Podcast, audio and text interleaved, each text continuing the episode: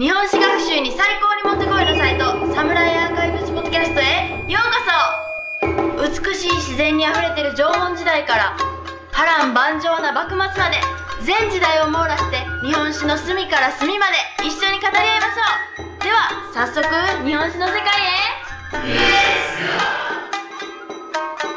Welcome back to the Samurai Archives podcast and part two of our discussion on the politics of the Edo period. Sort of as an aside in the political sphere, part of your focus is uh, Edo period art. And so, as far as artists are concerned, where did they kind of fit in in the politics? Because Edo period is considered to be a culturally and artistically vibrant point in Japanese history. And on top of that, uh, you know, you have patrons of the arts. You have a lot of artistic things going on. Now there's peace, so the artists are pretty active. Uh, what what sort of Right. standing did they have? What were they? Where? How, how were artisans held in in Japan during the Edo period? Were they considered? They must have been considered above simple traders and simple merchants. But what, where did they stand in in the Right. uh, and socially and maybe even politically? Right, right. Well, uh, an, another one of these sort of standard tropes that we hear about when we when we do sort of intro history of Japan kind of things, you know, in, in undergrad or something like this, is this idea of of there being four four classes, four uh, uh, levels of status. Don't they lump artisans into the merchant category for that purpose? They don't. They, Oh, they don't. Uh, if I remember correctly, I think before are supposed to be samurai at the top, peasants, that is to say farmers, farmers underneath them, artisans underneath them, and merchants at the bottom. Oh, okay, okay. Because the samurai are obviously the coolest because they're samurai. Um, the peasants, the farmers, feed everyone, and they're therefore really important. Uh, under them is the artisans who are cool because they make things, and then and the merchants who are uncool because they don't make things. They just push things around and make money off of it. Right. Um, so that's sort of the standard story. The extent to which that actually was a thing, I, I think. I, I mean, I haven't read that much about it. I don't really know the ins and outs of it, but I, I get the impression that the extent to which that was a thing um, is kind of debated in scholarship. Um, obviously, people were not, you know, I mean, number one, there were samurai, there were poorer, poorer samurai who did farm, you know, so there was that, but and and there were actually later on we, we see merchants and artisans being able to buy their way into this into samurai status. So there definitely were different statuses in the sense that you could or could not you know switch between them. But I, i'm not sure if this was ever really uh, like prescribed by the shogunate like you have to be one of these four classes and this is the four that exist anyway it's in some ways it's a helpful kind of rubric for understanding kind of the types of people that were out there. Um, so we have basically those four types of people, and then below below the, the statuses we have various kinds of um, untouchables or eta, outcasts, hinin, which literally means not people, uh, hinin. So you have all those people who um, handled flesh, leather, people who did particularly dirty or dangerous work, um, were sort of outside of the, they were even below the merchants and I'm getting back around to the art question, which is to say that then you had people, you had people in the theater and the pleasure quarters. Um, all of those people, geisha, courtesans, kabuki actors, um, and various people that sort of worked within those realms, were all also sort of outside of this status system. Whether that means they were below, in the sense of being, you know, outcast or something, I, I don't think so, but they were just sort of outside of the classification system and I think that that includes a lot of um, artists as well, depending on which types of artists we're talking about. But anyway, the shogunate definitely did have its own um, artisans and artists that it hired. So obviously, people, you know, there were those people who had some higher status because they worked for the shogunate. There were people like the, particularly the, the Kano school of uh, of painters, who were um, official shogunate painters. Whenever the shogunate needed, you know, pretty things to decorate their buildings, they hired the kano. When they needed somebody to paint an, uh, some kind of visual official record of how an event actually transpired, um, or you know, painting paintings to be given as gifts to other to other to one another or to other things like that. Painting paintings to give to the Koreans, for example. That was the kano painters for the most part. Um, and the shogunate also obviously had to hire people to supply them with, uh, you know, textiles and sake and ceramics and, and everything. So you have these uh, Goyo shonin, who are sort of the official shogunate artisans, I guess for lack of a better word, artisans. Um, and a lot of people today, you know, particularly in Kyoto, I guess Tokyo too, I don't know. A lot of people will definitely say, oh yeah, you know, my my ancestors were, were Goyo uh, shonin, and, and my shop, you know, is sort of descended from that. So um, yeah, so that, that, that definitely existed. And um, the other thing is that certain arts, particularly like literati style ink painting, um, ink painting, calligraphy, uh, certain pursuits were, were very much embraced. Uh, poetry is the one thing, poetry in particular, were very much embraced by the samurai class, by the shogunate as sort of being elite pursuits, and the shogun, the samurai being essentially warriors throughout the Edo period. These warriors who no longer have wars to fight are now trying to transform themselves into being a kind of refined, cultured elite class. So in that respect, um, you know, certain arts, certain pursuits were very, very highly valued, and um, you know, a lot of things. But uh, you know, Edo is really sort of the the golden age of Japanese popular culture, um, of the, the sort of the emergence of the commoner class, the merchant class, and so a lot of that stuff was not properly valued in the sense of uh, ukiyo-e artists, people, you know, the ukiyo-e artists and um, book publishers, most book publishers, kabuki actors were definitely, uh, you know, th- these were not elite cultures, elite cultural elements at all. Yeah, my impression has been that they that it, sort of in the modern era, it's they've sort of been you know, people look back on it as like, wow, look at the what they were doing, but at the time they really weren't valued all that much. Right. Absolutely. Absolutely. As far as the you know the, the caste system, was there any utility to that at all, or was it simply in name only? They decided to codify this person is above this person. Basically, something they put together to make the samurai feel like they had some kind of value, or was there some utility to actually putting people in this hierarchy? The the impression that I get, and this is really something that I need to you know look into more, and something I don't really I don't really know, but the the impression that I get is that we need to kind of understand it less as a matter of like people being labeled, you know, you're of this class and you'll always be of this class or something like that, and more um, from from the point of view of like political rhetoric uh, or social rhetoric, just to, to understand that there was kind of this this basic general concept of focusing on money, focusing on profit, being a merchant is is not good. We shouldn't be focusing on that. That's not a good thing to be focusing on, and therefore merchants are bad. You know, and uh, and we must we must always value you know the farmers because they're they're the ones who who you know make all the food for everybody. So it's sort of this. I, I think more more in terms of rhetoric, in terms of who we who we value and who we don't value, or something in in general in society, um, more so than any kind of strict understanding that there were like different classes that you could be born into. Obviously, there were still samurai and not samurai, um, and there was, uh, you know, and the, the emperor and, and the court, the imperial court, still existed. They had very very little power in the Edo period, and and in point of fact, the emperor didn't even leave the palace for most of the Edo period. Oh, that's, yeah, that's, the, that's true. Yeah, I don't remember the years exactly, but from some somewhere towards the mid or late 17th century, all the way through like the 1830s or 1840s or maybe 1850s. The emperor never left the palace, let alone you know leaving Kyoto. So anyway, but those people still existed. So there definitely were different classes, you know, but in terms of uh, and and again, certainly the samurai versus not samurai thing was definitely a thing. You know, obviously people samurai were allowed to carry swords. Commoners, for the most part, were not, and there were all kinds of things like that. But I think in terms of artisans and merchants and even farmers sort of believing that they were inherently like a, a, a different class, a different type of person in some kind of really strict sense um, was not really um, so much of a, a, thing. And I don't think there were that many. Now, I'm not sure there were any laws that sort of applied like, you know, if you're of the merchant class, then you have to do this, but if you're of the artisan class, then you don't have to.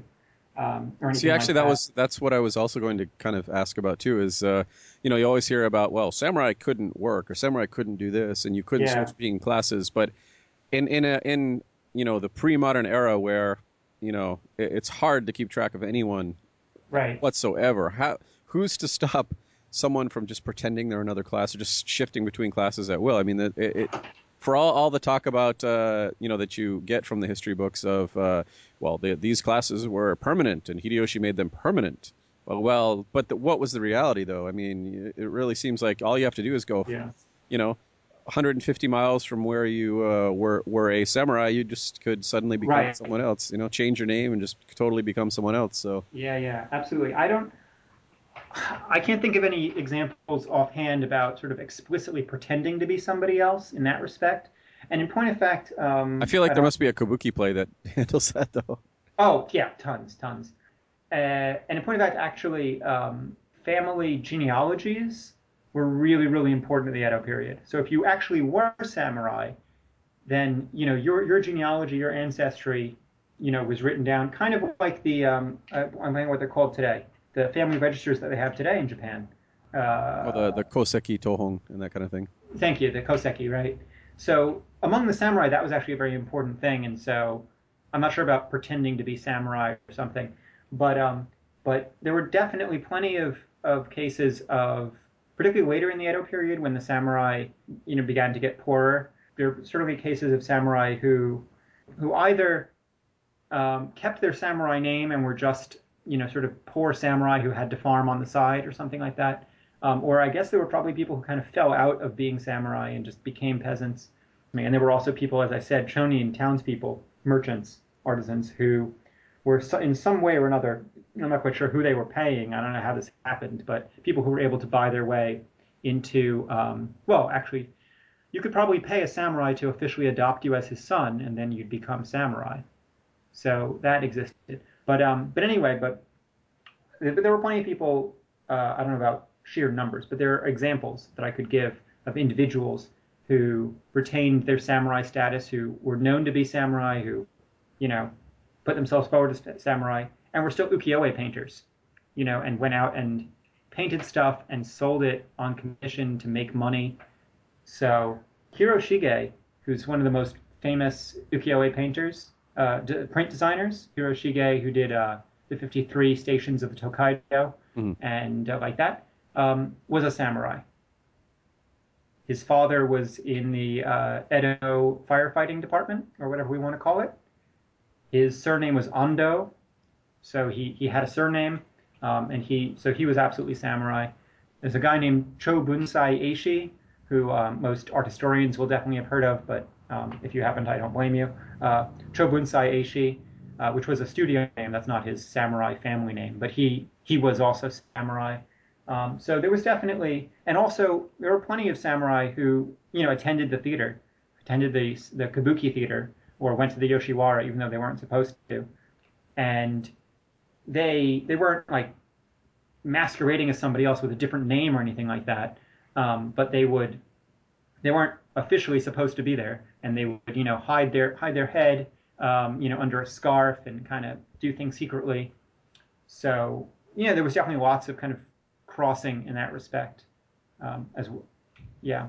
Um, you know, that actually makes me think of, uh, uh, you know, Luke Roberts now, kind of how he talks about the uh, the, the Naisho and the, Oh yes. the the internal, the external, like, uh, and uh, it's been a while since I read uh, about it, but you know, I get the impression that the fact that the samurai were there covering their heads, maybe, even though everyone knew they were samurai, they were accepted there because well they're they're pretending they're not here so we're just going to accept that they're not here even though they actually are and I, that I almost feel like that kind of right. is the sort of thing that uh, Luke Roberts was talking about when he was talking about the the crazy things like uh, the I, I don't I'm sure you may remember this I don't remember it that well but I think he was Hmm. talking about a lord for a clan or someone had died and yes. so, and and someone came down from Edo and they did this and that but it turned but he pretended the guy was alive so that they could fulfill whatever you know uh, political Right. obligation they had to do. And but I kind of getting I, I kind of get the feeling that, that there might be some kind of similarity to that.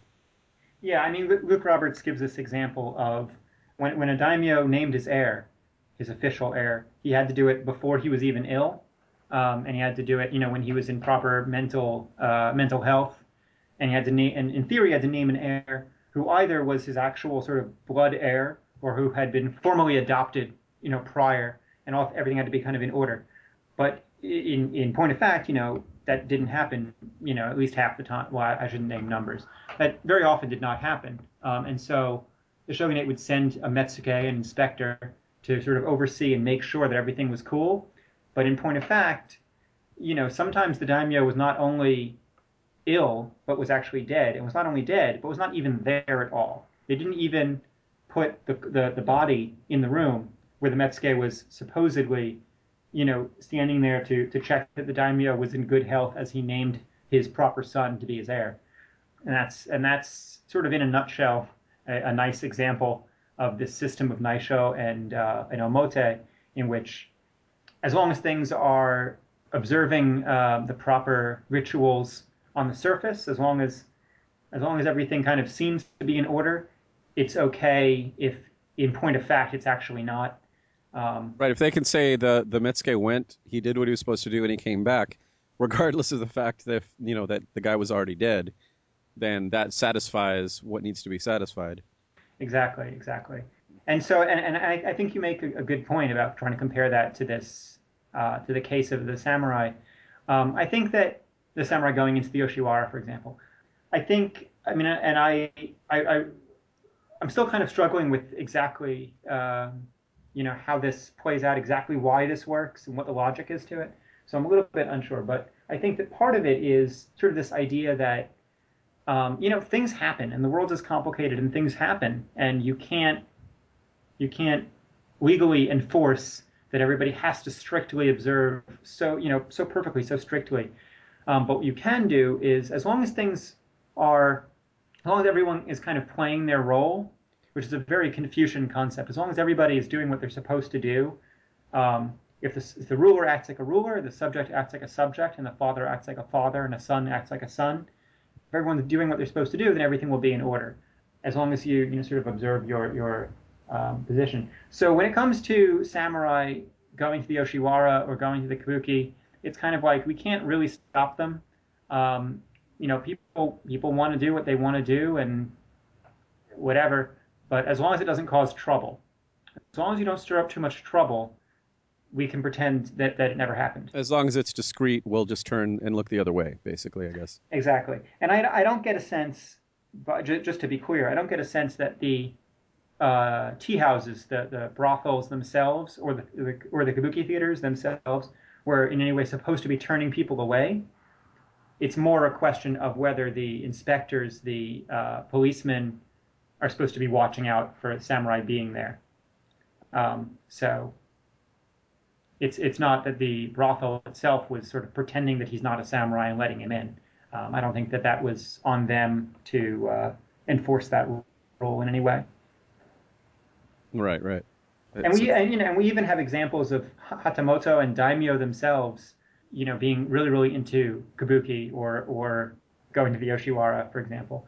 And I think I think the shogun might have invited kabuki performers to the castle on a number of occasions as well, which is kind of interesting. If kabuki is supposed to be so sort of popular level and and you know unrefined or whatever, but uh, but anyway, but yeah.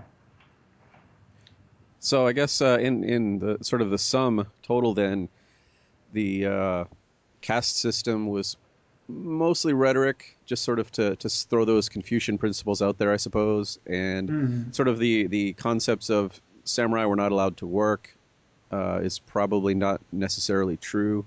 Uh, they, right, they, right. I think it's not entirely a matter of that they weren't allowed to work per se, but that it was you know, in terms of any kind of legal thing. But it's more, I think, in terms of like a cultural thing or like a social thing, that it looks bad, that it's not, it's not um, becoming. It's not becoming of a samurai to to care about money. Well, that probably makes more sense than saying we're going to arrest you if you work. right. But it, it, did happen. I'm sure there there were, uh, you know, when they they had no other no no other option. Oh yeah, yeah. I'm sure. I'm sure it did. I'm sure it did. Um, yeah, particularly again in, in the case of those samurai who had to become farmers or something, and there were people who became artisans as well in order to uh, uh, uh in order to make money.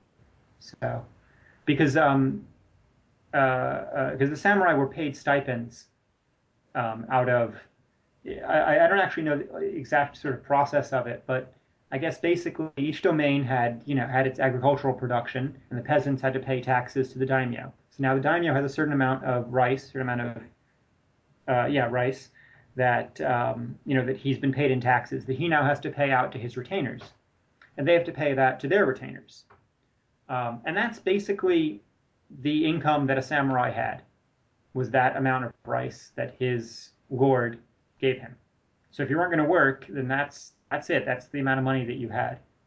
Um, and over the course of the Edo period, there I don't uh, there were all kinds of fluctuations in price, and the rice became less and less valuable. And so the same amount of rice that you were getting paid as your as your strict stipend, because um, the stipends didn't really change that much in the um, so you know as rice became less and less valuable, became uh, uh, there was inflation basically. Um, you know, a, sti- a, person's stipend would itself become less and less valuable, um, and so by the 19th century we start to see samurai having some pretty serious uh, economic uh, financial problems. You know, on a sort of personal, individual level, as well as on a domain level, I guess. Yeah, and then you get movies like uh, you, the end result being uh, movies like Harakiri, Death of a Samurai, with the the, the poor, uh, indigent samurai. Mm. Yeah, and I mean, I wasn't the main character in Twilight Samurai was also one of those types, wasn't he? Uh, I believe so. Yeah. I don't remember. So, um, which reminds me of, uh, I mean, we should have said this earlier, but when I was first describing the domains, um, you know, the the, the shogunate, um, uh, sorry, the shogunate reser- reserved the right to take people's domains away from them um, in in theory, all of the land belonged to the shogunate and was being sort of, uh, you know, leased, for lack of a better word, I guess. You know, the, the, the daimyo were were controlling this land sort of at the whim of the shogun. Right. Um, and so, particularly early in the Edo period, um, I mean, it happened throughout the period, but I think less so later on. But particularly very early in the period, um, in the first 50 years or so, let's say, up until 1650 or so, there were tons of cases of daimyo um, being forced to move to a different domain um, because um, most often, it, I mean, in terms of something politically that they had showed that they had done, that they had you know sort of opposed the shogunate or something, I guess. Um, but also in terms of Luke Roberts talks about succession issues, and if you failed to name an heir and you didn't have an heir, you lost your you lost your, your domain. Um, so you know, and a lot of times, sometimes domains were split up so that among different heirs, or sometimes domains were split up so that the shogunate had land to give to somebody that they wanted to give land to. So some of the most powerful Tozama daimyo did get to keep the lands that they ancestrally had, you know, at the end of the Sengoku at the, at the, at the end of the Sengoku period, or even you know in some cases like Satsuma got to keep the land that they supposedly had Satsuma since like the Heian period. Right. Um, but other people were not so fortunate. Um, and you have people like the Uesugi, who, please correct me if I'm wrong, I believe the Uesugi are originally from the Kanto, or at least they, they were very influential in the Kanto in certain parts of the Sengoku period. Um, so yeah, I mean, I'm not sure exactly what they controlled at the end of the Sengoku period, which parts of the Kanto or whatever, but um, in the Edo period, the Uesugi were then moved to Yonezawa um, up in uh, in Tohoku, so they had to control Yonezawa, and they were not, you know, and uh, were not controlling land in the, in the Kanto anymore. Um, and there were a lot of examples of that as well. So, um, you know, some domains. I mean, I looked at uh, was it Hikone domain? I think. Anyway, I can't seem to find the example that I was looking for, but there were definitely some domains that, um, over the course of the Edo period, you know, went through many different clans as the shogunate, for one reason or another, uh, you know, took it took, took that domain, you know, from one clan and gave it to another one. Right. So, I mean, just uh, Aizu domain, for example, which plays a big role um, in the Bakumatsu period. Aizu domain was controlled by the Hoshina and Matsudaira clan, which was one one family, Hoshina and Matsudaira family, um, from 1643 onwards. But prior to that, you know, over the the first 43 years of the Edo period, went through like three or four different clans.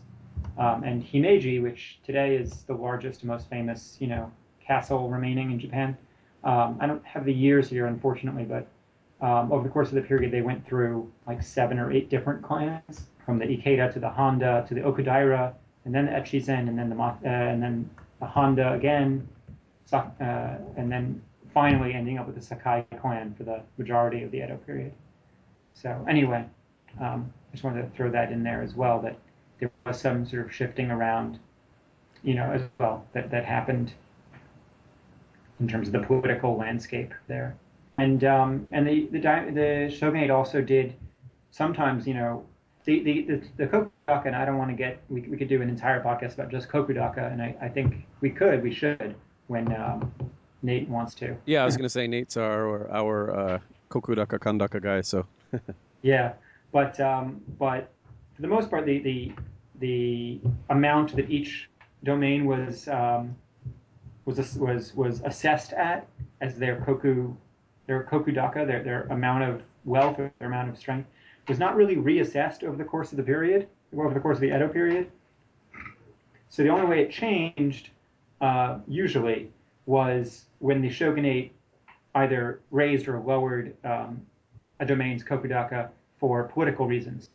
So, you know, there were times, I think Saga domain, I want to say, was one of the domains that had its kokudaka doubled actually at one point after they successfully helped repel a. Um, oh, actually, no, who it was? It wasn't Saga. Sorry. One of the domains in the far north. I think it might have been Tsugaru. Um, I should look this up before I keep talking. Wouldn't uh, doubling of a domain's kokudaka or value be a almost like a penalty because they would therefore have to pay a larger percentage in tax? Yes, yes, that's true. Um, yeah, and, and Luke Roberts talks about that. And, uh, have you read the book, by the way? Which book are we talking about? Uh, Luke Roberts' newest book, Performing the Great Peace. Uh, no, I, I guess I, I read oh, something oh, okay. because just, I, I read something from, that he did, but anyway, I was just going to say as a yeah, but he definitely talks about that that there were some some times that um, um, um, that, that a domain's uh, agricultural production had actually increased dramatically. Most most domains actually increased their ag- agricultural production over the course of the Edo period, but uh, they didn't want to tell the shogunate because then they would have to pay more taxes. So that's that's definitely true. That's a very good point. But anyway, I was just going to cite the example of Morioka Han, Morioka domain in uh, Tohoku somewhere, which was originally assessed at 100,000 koku, and after 1808, um, there was some kind of incident with the Russians, I think maybe, or uh, that sounds about the right time, so it makes sense. Yeah, something like that. And um, Morioka's um, official Kokudaka was double to 200,000. So, and I think part of part of the thing here, you're absolutely right to say that um, you know domains don't want to pay more taxes.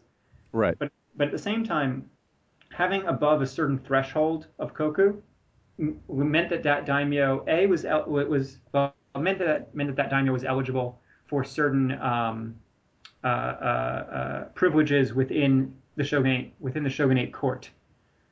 So uh, you know, making him eligible for certain positions uh, and posts, making him eligible for being for being able to sit in on certain uh, meetings, things like that. Okay, so, so, that's that's interesting. I get yeah, that makes sense. Yeah. So I mean, I was actually just reading about the Ryukyuan embassies when they visited Edo, and for I'm still I'm still very much at the beginning of this research, so I'm still not entirely clear how it all went. But but when the Ryukyuan embassies visited Edo, they usually went usually had an audience with the audience with the shogun two or three times, and I'm not sure if it all three times, but I think pretty much every time they went, all the daimyo that were happened to be in Edo at the time who had over 100,000 koku were seated in the the O Hiroma, the the um, the great audience hall. So what exactly that means for that daimyo, like why he wants to be there, I'm not entirely positive what exactly that gets him. Just prestige, I, I, I would assume. But anyway, prestige and things like that. So um, in terms of you know having a higher level of koku, uh, kokudaka, absolutely. I think that that's you know in terms of prestige that that's yeah. Um, and the shogunate continued to hand out court titles, you know, like uh, uh, higher, lower fourth rank or whatever it was. Um, uh, as well as you know uh, all these terms like um, being captain of the left guard and things like that, imitating the same titles that the imperial court gave out. Um, and so that also played into this uh, uh, as well. You know, if you had a higher koku, then you were eligible for higher court rank or something like this. And Right. it's all about prestige and right. I think for the listeners, if possible, we should kind of give an idea of the big picture political hierarchy. And this is my impression based on what I've read in our previous podcasts, and then definitely jump in and correct me where I'm wrong. But I Yeah, get the impression that uh, you have at the daimyo level, the daimyo is responsible for everyone under him. And the the uh, bakufu doesn't necessarily have control over the people under him. That that's the responsibility of the daimyo to keep his people in line Right. and and I, you know, we've talked about it before, where it's almost like a confederation where the daimyo has control of his area, but he in get pays lip service to the bakufu. Um, is that necessarily the case, or is that what, what, what exactly is the situation with that? um, I think, yeah, I mean, putting aside the the machi bugyo and you know these kind of slightly separate situations, if we want if we want to talk about just the daimyo domains, Well, actually, I would Um, I would put that in there as well because I know, like for example, the uh, Nagasaki Bugyo was appointed by the shogunate, if I remember correctly. right, right, And But so I- they're they're sort of separate from they're like a representative of the shogunate operating within the daimyo's domain. right. Well, I mean, yeah, I mean, the, the, these big cities like Edo and Kyoto and Osaka that had that were administered by a machi bugyo were not within a daimyo's domain. Um, they were they were you Oh, sort of like a, a Washington D.C. type concept, I guess. Exactly, exactly. So they, they had a separate kind of situation. But um uh, but overall, I think you're absolutely right to say that basically it's it's like nesting dolls or something like that, where you know the the daimyo is responsible, as you said, the daimyo is responsible for his retainers and for whatever goes on within his his domain. And Luke Roberts points out that uh, at times the domain is called a house, quote unquote house, an ie, um, or, or, or the, the character watashi, meaning, meaning like uh, private or personal, is used to refer to daimyo matters. So um, the daimyo was responsible for what went on within his domain. And as you say, the shogunate was not really sort of directly dealing with the daimyo's retainers. So the daimyo had his retainers, the retainers had their retainers, the retainers had, you know, whatever. And it kind of goes down like that. Um, and it just gets smaller and smaller. You have uh, village headmen who are responsible for, you know, let's say five villages, and then each of those five villages is, has one headman responsible for everybody within that village. And so it's kind of nesting dolls in this way. If the village, the village has to maintain its own affairs, um, and they're respond, you know, it's kind of they're kind of left alone to maintain their own affairs so long as they pay their taxes properly or whatever. Um, and then, you know, each five villages or whatever it is is responsible for making sure that, that the villages within them manage their affairs and uh, and like that. So it just kind of goes up from there. And then above the daimyo, you have the shogun, who again sort of uh, yeah, the shogun has his retainers that he's responsible for, but he's not necessarily sort of directly responsible for the retainers' retainers. And you know, on the same uh, sort of on this particular topic, I, my understanding is, and again, correct me if I'm wrong, Mm. the effectiveness of peasant uprisings came directly from the fact that uh, if the shogun felt that the daimyo wasn't able to, you know, keep control of the people under him, then he'd get into trouble. So uh, every now and then, the the daimyo would have to sort of collapse to the uh, will of the people. I guess you could say. I, I don't Yes. know. I, I don't have any specific examples, but I, I kind of get the impression that if there's a peasant uprising because they're unhappy about something, uh, that that's sort of their power. Their their power over the daimyo is to cause problems in the domain that would attract the attention of the bakufu. Yeah, yeah, exactly, exactly. And I, I can't think of the sort of precise details of it offhand, but um, once again, Luke Roberts' book, uh, Performing the Great Peace, actually cites some examples of these these uh, peasant uprisings and sort of how they were resolved. And in point of fact, um, I mean, not only sort of uprising in terms of just like causing chaos and protesting or whatever, but peasants actually also had the power to, you know, bring lawsuits, sort of. And for the most part, they could only sue, like, you know, you, you, you could bring a suit to the daimyo, or you could bring a suit to your local region or something like that. And it was levels. It was levels and layers, you know. and you weren't allowed to go above whatever your immediate superior, your immediate level that you were supposed to be complaining to. If you complained to the daimyo rather than complaining to your local, regional, uh, I don't know, whatever it is, sub retainer, um, then you, you, you could just be killed entirely. You could be, you know, but um, but yeah, but there were definitely times when peasant peasants or commoners were, for one reason or another, somehow or other, permitted to actually bring their court to the shogunate to sort of essentially sue their, uh, uh, you know, to, to to jump levels and go beyond the, their their own daimyo and sort of go straight to the shogunate court and say, look, you know, the daimyo is not not managing his own affairs, and that that brings a lot of trouble to the daimyo um, because of the way that this is all structured. Yeah. Right. So, but suffice to say that I mean this sort of situation that we described at the beginning of this podcast, in terms of the way the domains are structured and the relationship with the shogunate, um, the Sankin Kotai element, the the sort of maritime restrictions, all of this, these kind of basic understanding of of the fundaments of of how the country was structured politically, um, remained in place from roughly 1630 something until 1850 something. Um, so for the for the whole Edo, for the majority of the Edo period, for about 200 years, this is the situation, and I hope that we've provided um, a good overview and not uh, gone too much into too many uh, uh, weird sidetracks. Right, and uh, we'll also do some more podcasts on the Edo period, other aspects of it, since it, it is sort of a, a big chunk of uh, what's Right. studied about Japan. So we'll Right. definitely get into that too. So I'm looking forward to talking about uh, economics and also obviously culture because I do culture stuff. Yeah, we'll have to draft Nate in for the uh, economics portion. Yeah, yeah, maybe. All right, so I I guess that uh, that that's uh, that's a wrap for this particular chunk of the Edo period then.